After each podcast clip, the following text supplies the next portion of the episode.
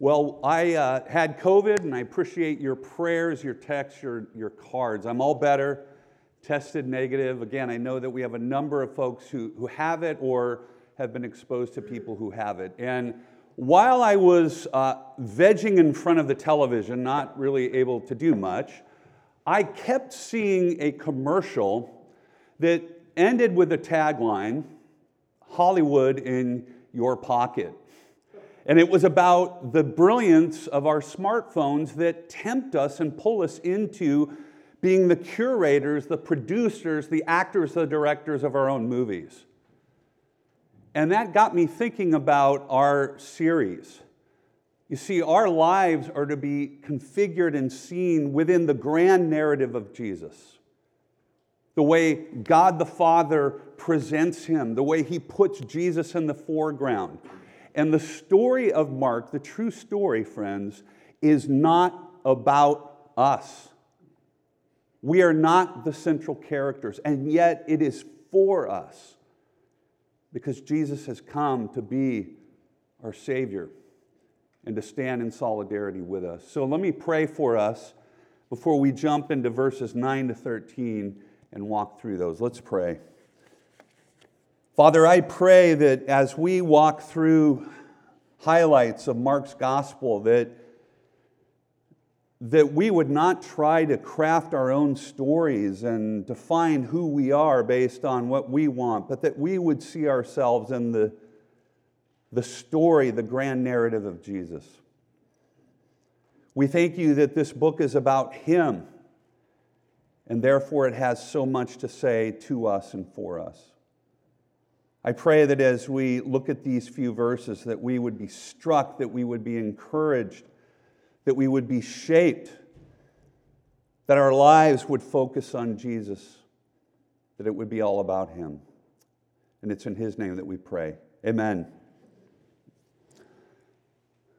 About six or maybe eight years ago, a few young women in our church chose to share in the ordeal of others walking through cancer.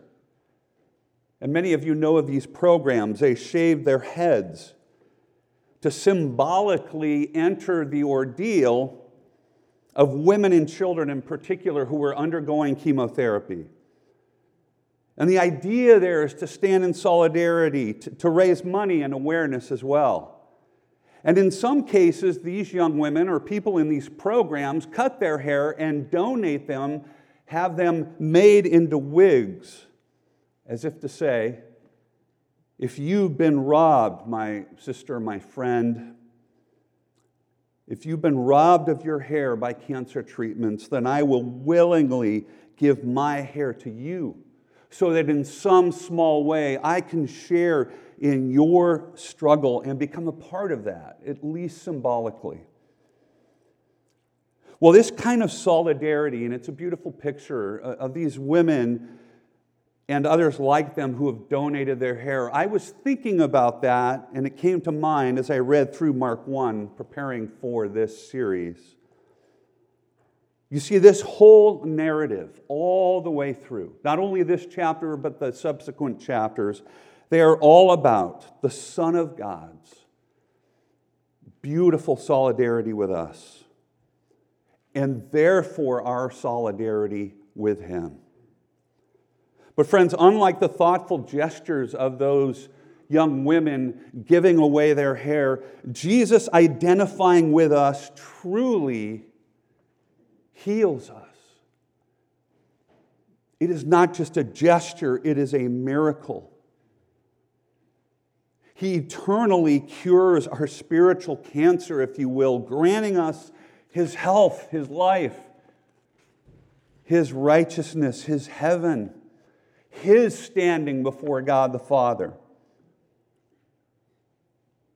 I shared these words on Christmas Eve from the church father Athanasius, but they bear repeating again today. And I know you weren't all necessarily here on Christmas Eve, but these words are so powerful.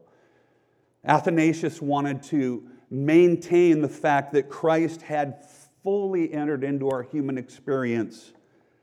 And he said, For that which Christ has not assumed, he has not healed.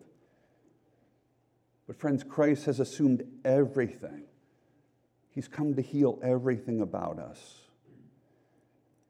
And so t- today, as we start this overview of Mark's gospel, I'm going to look at two themes Christ identifying with us in the water, and Christ identifying with us in the wilderness. Christ identifying with us first in the water. We're told that Jesus steps into the River Jordan to be baptized by John. What is he doing there? He is dedicating himself to fully identifying with us, with you and me. Now, Matthew's gospel spells this out a little more and, and the logic of what is taking place here. You see, John the Baptist says, I am not to baptize you, but Jesus said, It is fitting for us to do this to fulfill all righteousness. You see, Jesus came and stands, he came to be our representative with us and for us. And so, in his baptism, what is happening? Well, the Father is consecrating his entire life from birth to growing up to living to dying. It was all consecrated to God on our behalf.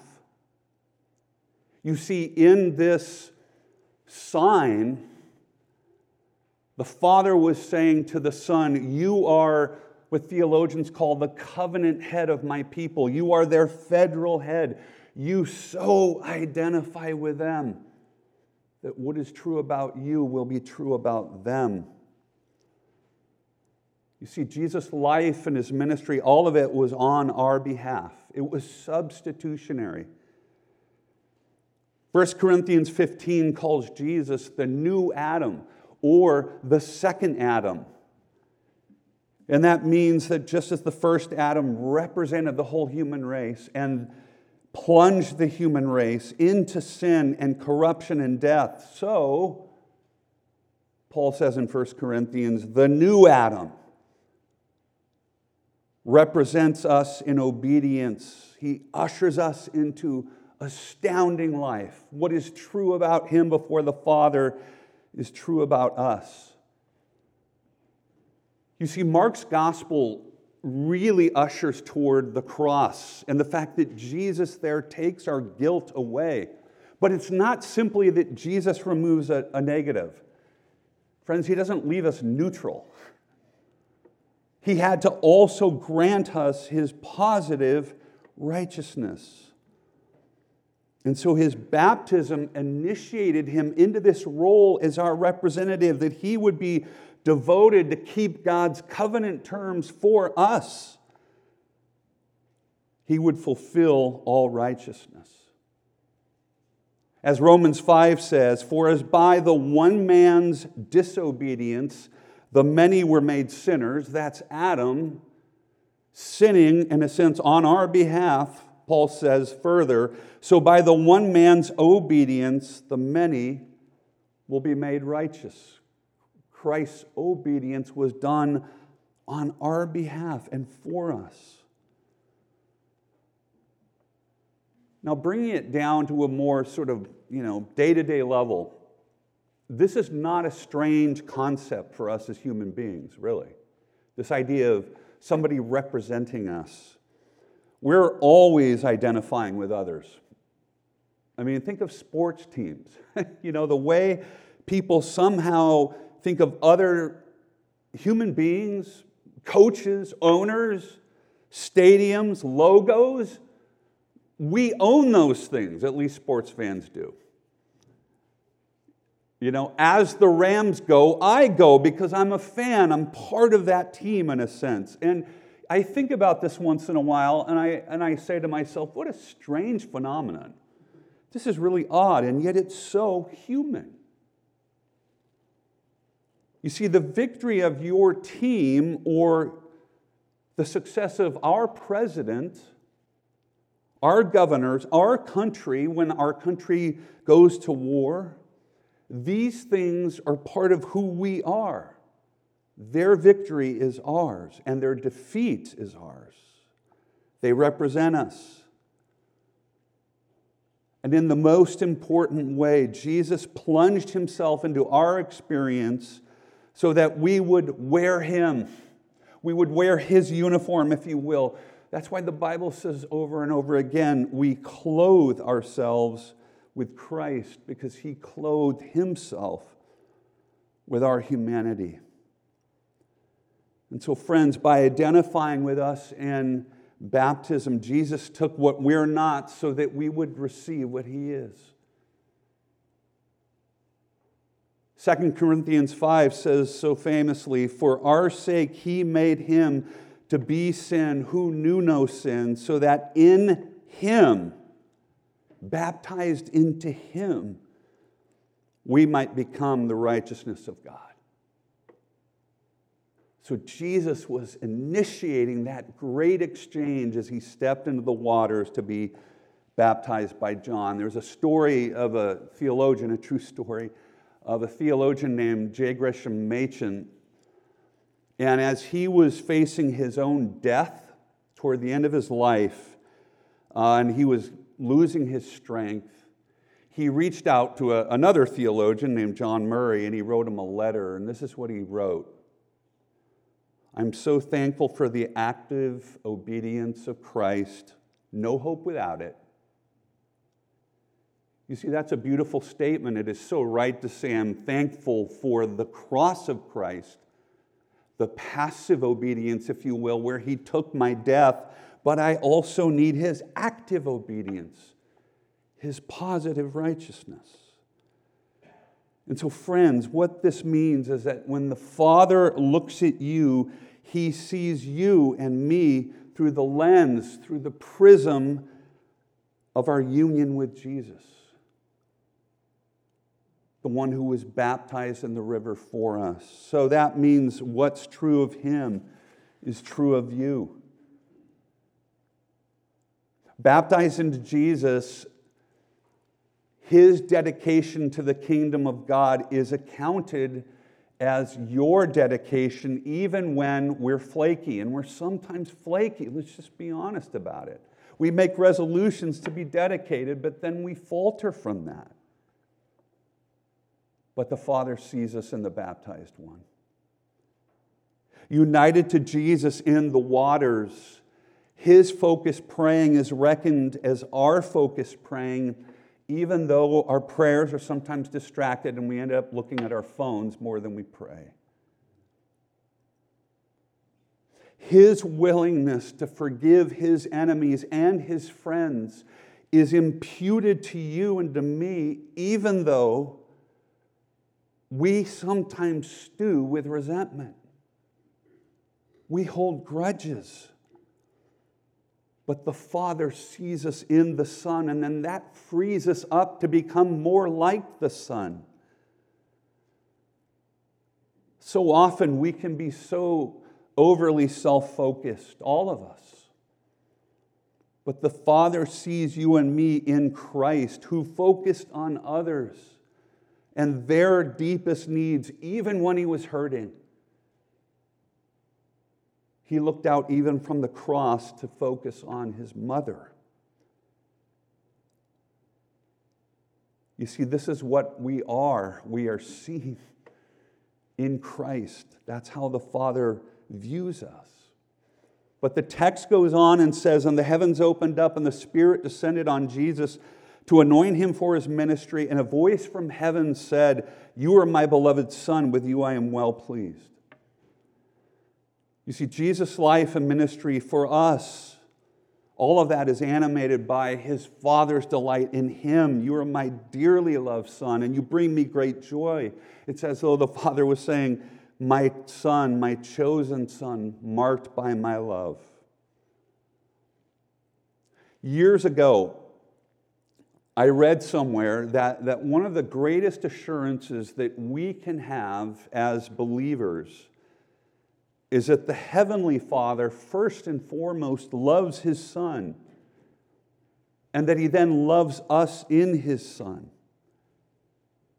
Your sonship, my sonship, stems from first the sonship of Jesus. And let me explain this sort of at the human level, we get this intuitively, this primary relationship that we need. Liz has often said in our household, and she actually said it about five months ago in the kitchen. She said that she has always heard and she believes so strong, strongly that the greatest security a child can know is that his or her dad loves her mom and that her mom loves her dad. Liz mentioned this in the kitchen, and my 25 year old daughter, Paige, happened to be there, and she piped up and she said, That is absolutely true. And I thought, wow, that is the security that a daughter needs.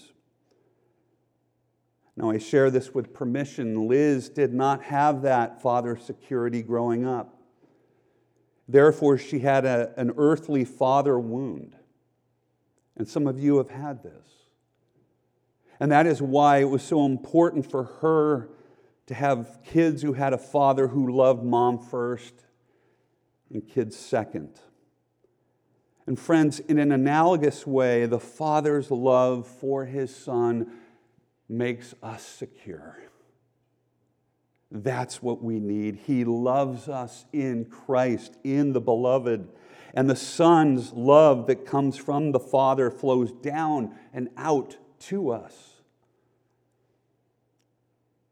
That's why Paul put, uh, expressed God's love for us in Ephesians 1 in this way, speaking so much about our union with Christ. He said, In love, God predestined us for adoption to himself as sons through Jesus Christ. Not around Jesus, but through Jesus, the baptized one.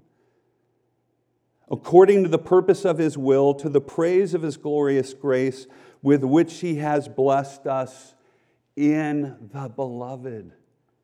We are blessed in the loved one that the Father loves. He loves you in him. One, in, uh, one uh, New Testament scholar basically said, in a way, you could sum up the whole gospel as he looked at this passage. He said, When the living God looks at us, at every believing Christian baptized into Christ, he says to us what he said to Jesus on that day. He sees us not as we are in ourselves, but as we are in Jesus Christ, to whom we belong through baptism. And so, friends, I, I think this is so important for how we define ourselves, how we see ourselves. There was an article in a secular publication about six months ago, or maybe a year ago, and it had the subtitle Personal Identity is Mostly Performance. And friends, I hate that title because it's so true about myself. I struggle with that, and you do too. That's how we define ourselves, is how we perform, and how others think that we perform, what kind of grades that we get, or what kind of school do we get into. When my kids were in high school, how much that mattered to me for a time, and it shouldn't. Where are my kids going to go to college, right? We get so wrapped up in those things. We want our families to be successful, to look successful. We define ourselves by our performance review from our superiors at work or how our colleagues at work or our neighbors esteem us or rate us, or how our business gets rated on Yelp. We define ourselves by how we look in the mirror or how well our houses are maintained.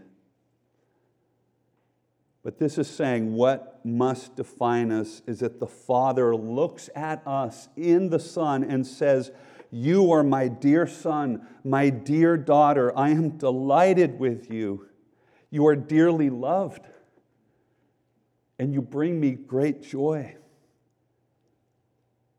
So, friends, this week, try reading that sentence again. Try saying that to your own heart. Reflect on it. This is what the Father says about me. You are beloved because my Son is beloved.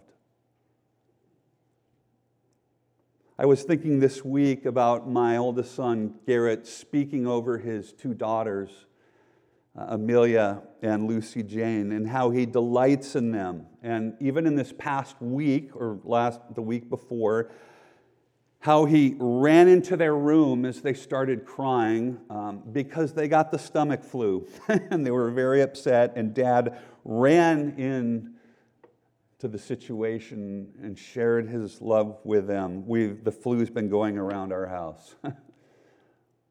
but that voice of the Father over his daughters made me think of the voice of the Heavenly Father over his Son, which is also the voice over you. You, you are my child. You are chosen and marked. You are dearly loved, and you bring me great joy. Well, the Son identifies with you in the waters, and He identifies you with you in the wilderness. We're told that the Spirit immediately drove Jesus out into the wilderness.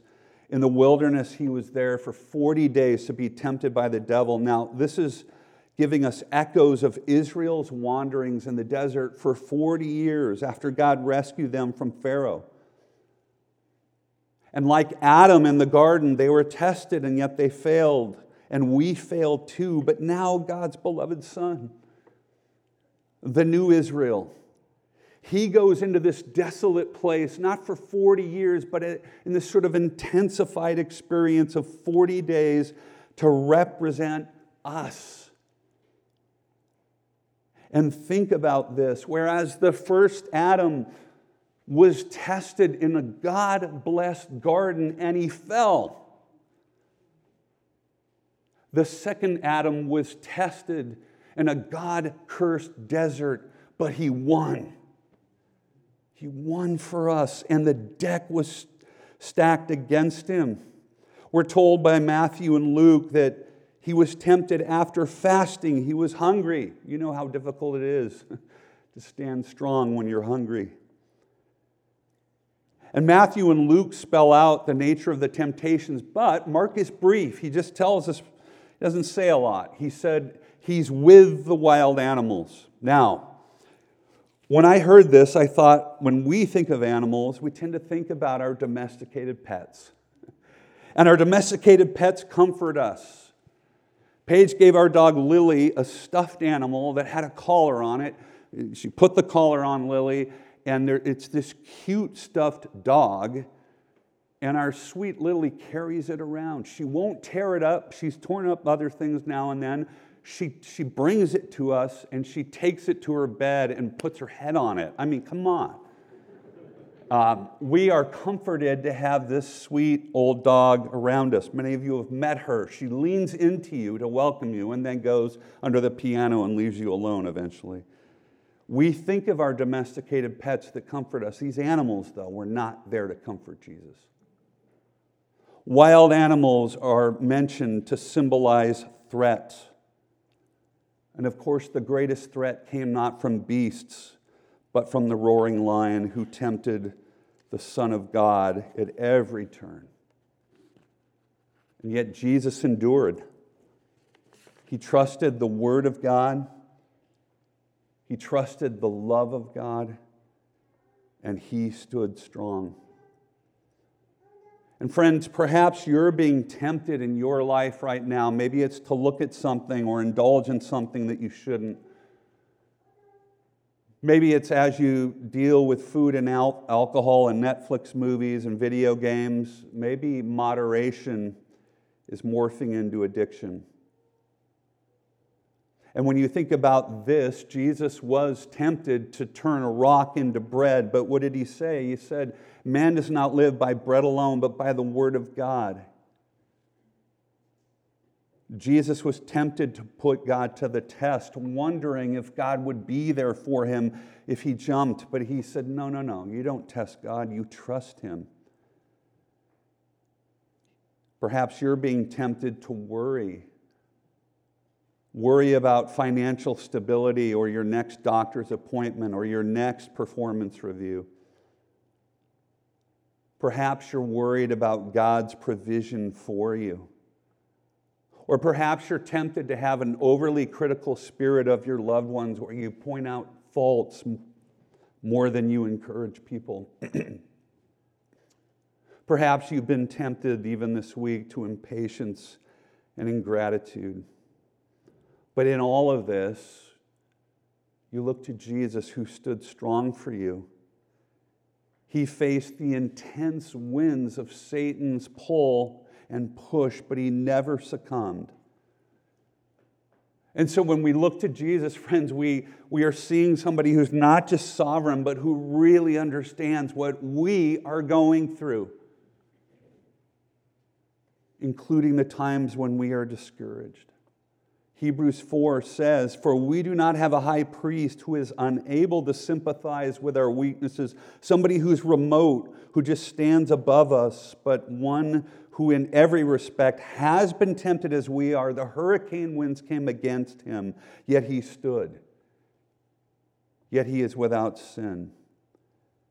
And so let us then draw with confidence near to the throne of grace that we may receive mercy and find grace to help in time of need, to find the one who knows what we're going through and endure it at all. There's a song that says, Before the throne of God, and it gives these words When Satan tempts me to despair and tells me of the guilt within, well, I look there and see him there who made an end to all my sin. Part of the way Satan comes at us is that he tells us that we're inadequate. He highlights our insecurities. He points out where we have failed. But when he does that, when he tempts us in those ways, we look to the one who stood in solidarity with us, who stands before the Father for us who was baptized in the river Jordan on our behalf. Friends, his victory is yours. The love of God the Father for him is the love of God the Father for you. The voice that's pleased with Christ, that was pleased with him when the heavens opened up, is the voice that's pleased with you over your life. And because Jesus chose to identify with you in the waters and in the wilderness, you can be encouraged this year. You can stand. You can deal with any discouragement, any despair, any temptation as you look upward and see Him there who not only made an end of your sin, but brought into your life all of his righteousness and faithfulness and devotion to his Father. Amen? Let's pray.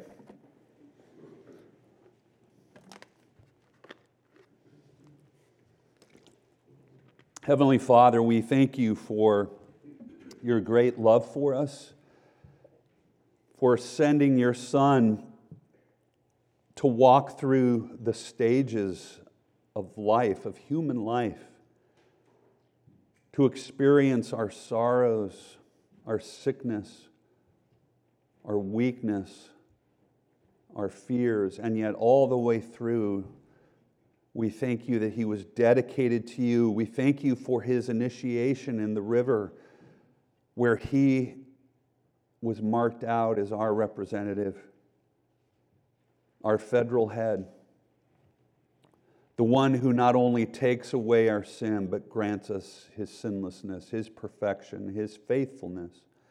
And Father, I pray that each of us here today would trust Jesus, that, that we would know that you see us in him. You don't see our faults, our insecurities, the stupid things we do and say, the good things that we fail to say and to do but you account us in Christ. We wear his robe of righteousness before you, and we are so glad for this identity. We are so glad he identified with us.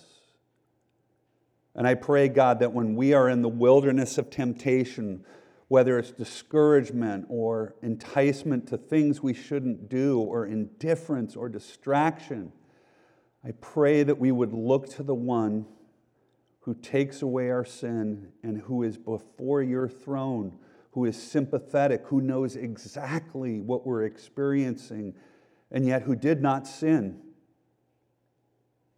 And so he can bring us through our trial. God, we thank you that Jesus withstood the hurricane force of the evil one, that even though the animals were there not to comfort him, the angels came to minister to him. We thank you that he passed the test for us. And we pray that we would know his ministry, his encouragement, that we would hear your voice saying, With you, I am well pleased, my dear children. And it's in Jesus' name and in the power of the descending Spirit that we pray. Amen.